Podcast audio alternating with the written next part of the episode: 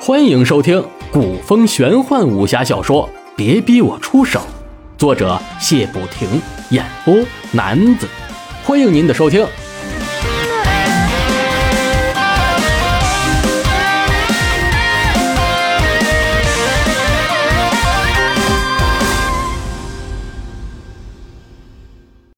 第二卷第四章：玩转雷家堡五。当人想找事儿打架的时候，总会碰上硬钉子；当不想找事儿时，自己总会无缘无故的受到牵连。难道这就是人在江湖身不由己吗？这便是朱熹得到的结论。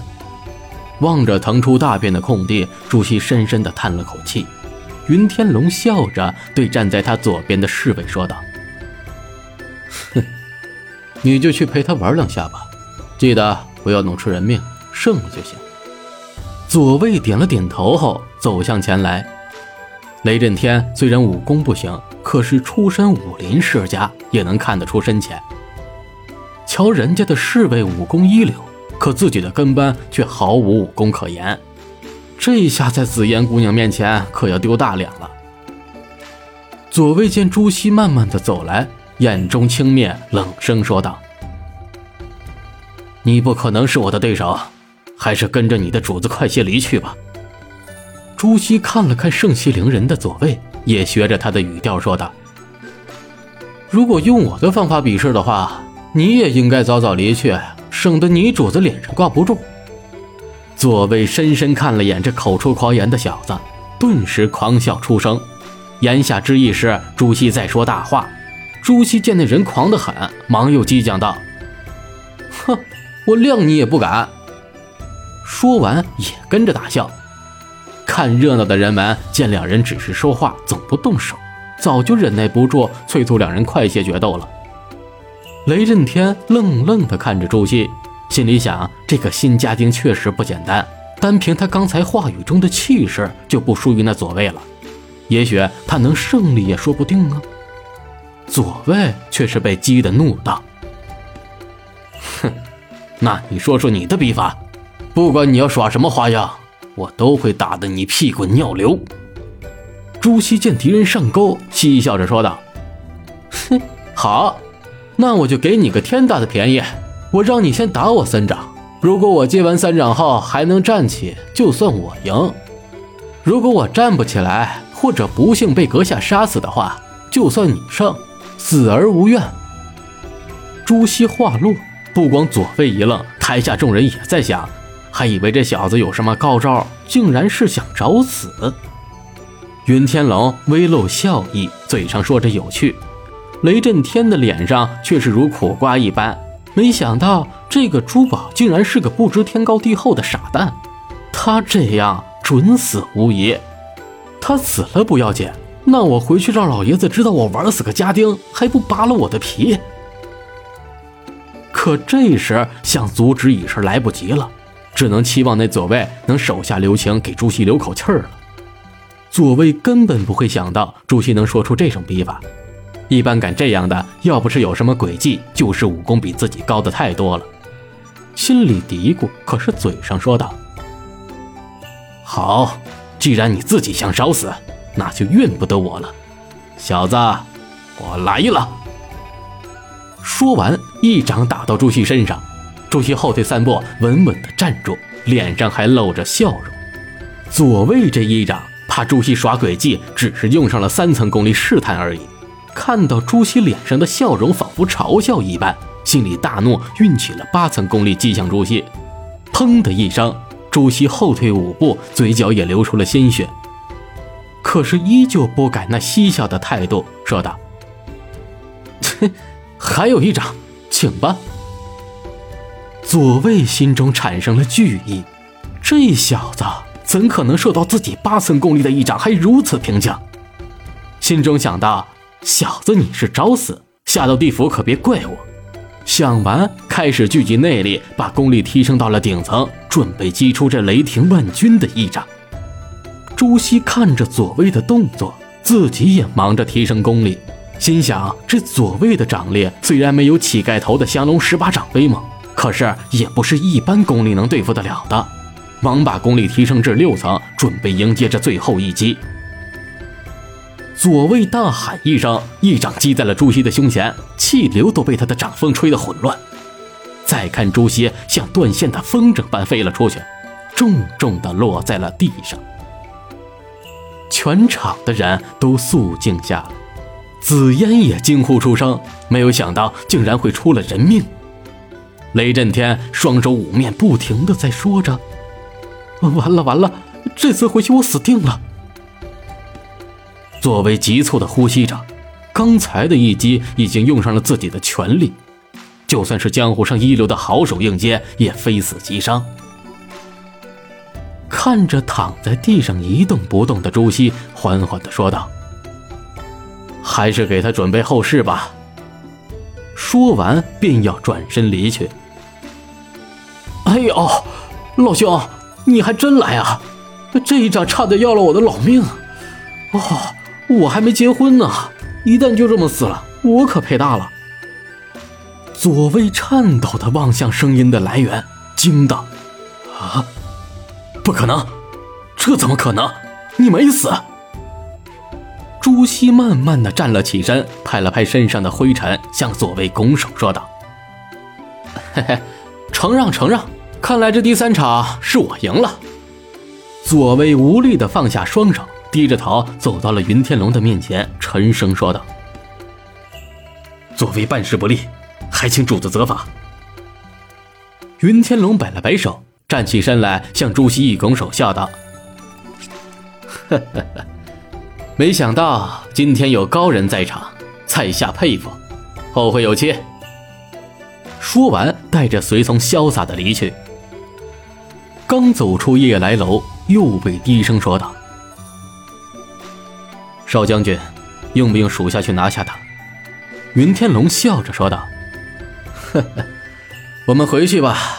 此人武功深不可测，就算我亲自出手，恐怕也不是他的对手。我总觉得我和他还会再见面呢。”整个夜来楼的人都在为朱熹的胜利欢呼着。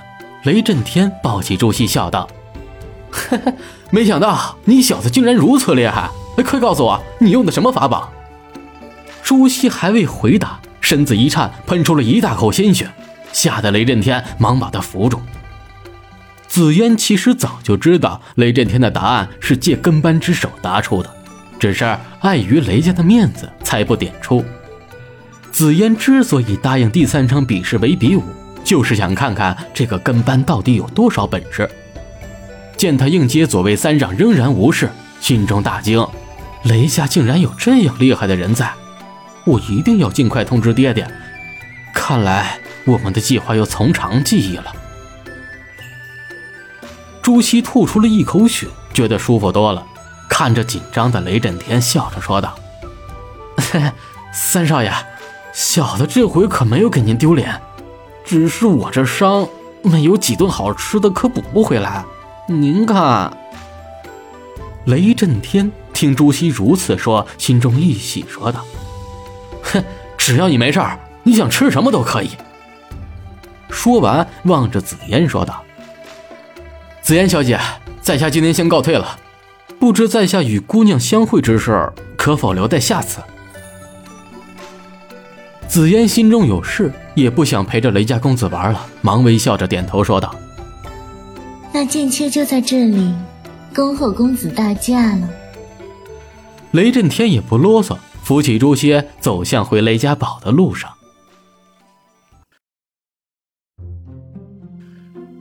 朱熹由于雷震天的批准，破例休假两天。朱熹用了一天的时间吸收了左卫的功力。又用了一天的时间，好好的睡了一觉。要知道，自从来到雷府，天一亮就得起床工作，这种赖床的感觉实在是太好了。自从上次朱熹在夜来楼帮雷震天争了颜面，这个雷三少爷对朱熹可是喜爱透了，让朱熹从一名初级家丁一下子就升到了他三少爷的专职随从，一下子成了雷府红人。就连尖酸刻薄的蔡三四见到朱熹都得点头哈腰的。朱熹这下可是好过坏了，整日的工作就是吃吃睡睡，就连三少爷请他帮点忙都得看朱熹的心情。由于朱熹的好文采，让雷震天在老爷子和兄弟姐妹面前也露了一脸。雷老爷子对他的态度明显好了许多。这一下，雷震天更是把朱熹捧上了天，还不停地缠着朱熹要学朱熹打不死的本事。这一本事哪是谁都能学会的？朱熹总是故意岔开话题。雷震天以为朱熹是想多骗点好吃的，故意为难。竟然也让朱熹尝遍了雷府的美食，嘴中嚼着苹果，朱熹迈着八爷步在雷府的东厢乱晃。好你个没规矩的家丁，竟然如此悠闲！你叫什么名字？朱熹听到声音，忙回头看去，来者竟然是雷震川、雷婷婷和雷彤彤。那说话之人正是财神女雷彤彤。朱熹忙三下两下把苹果塞进嘴里，吐字不清的说道：“回小姐，小的名叫朱宝。”说完，向雷婷婷点了点头。雷婷婷自从修炼朱熹传授的神农内经后，身体开始好转，如今可以和正常人一样散步游玩，再也不会觉得胸闷气短。雷婷婷非常感激那怪人，只是那个怪人再也没有出现过。雷婷婷好想同他再说说话，再听听他那动听的箫曲。雷婷婷见朱熹向自己点头，心里在想：这个家丁也太无礼了，跟我点点头就当做行礼了。以五妹的脾气，一定会教训教训他的。雷彤彤听后说道：“哦，你就是三哥说的那个珠宝，难怪你如此嚣张。”听三哥说你才思敏捷，而且还会什么挨打神功，看来你武功不错，我们来较量一下吧。雷震川也听说过朱熹，对于武功之事，雷震川一向是喜欢的。见妹妹要试那朱熹的武功，也饶有兴趣的旁观。雷婷婷本想阻止，可是五妹的性格自己最清楚了，现在想拦下她已经是不可能了。还不等朱熹解释，雷彤彤的长鞭已攻到，朱熹无奈，只好抱头乱跑，最终喊着：“呃，救命啊！杀人了！”也不知道是有意还是无心，朱熹所跑的方向每次都能躲过雷彤彤的长鞭。雷彤彤气得直跺脚，丢下长鞭，展开雷家拳攻向朱熹。朱熹心想：这雷家小姐怎么如此多事？用完兵器又来拳脚，也不跟他姐姐学学，如此野蛮。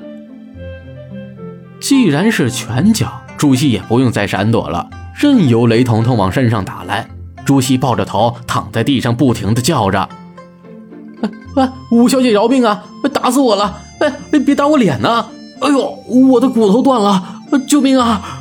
救命！”雷彤彤见朱熹越喊越大声，手上的力气就越来越重了。可自己累得香汗淋漓，朱熹却只是不停的喊叫而已，还想再踩几脚，却被雷震川拉住说道：“好了，五妹，他都没有还手之力了，你还打他做甚？”雷彤彤听后冷哼道：“哼，我就知道三哥是在吹嘘，这珠宝还真是草包一个。”说完。拉着二哥四姐走了，雷婷婷不忍地回头看向朱熹，看见朱熹正在向自己笑，脸一红，急忙离去了。朱熹见他们走后，一个鲤鱼打挺站起身子，拍了拍身上的灰尘，笑道：“切，就这么两下子还耀武扬威，打在我身上就跟给我挠痒痒似的。”说完，从身上摸出了一个苹果，咬了一口，说道。嘿嘿，还好我把你护在身底，要不然被那个刁蛮小姐打烂了，多可惜呀！嗯，看来四小姐的身子好多了。嘿嘿，运动完了，该回去补个觉了。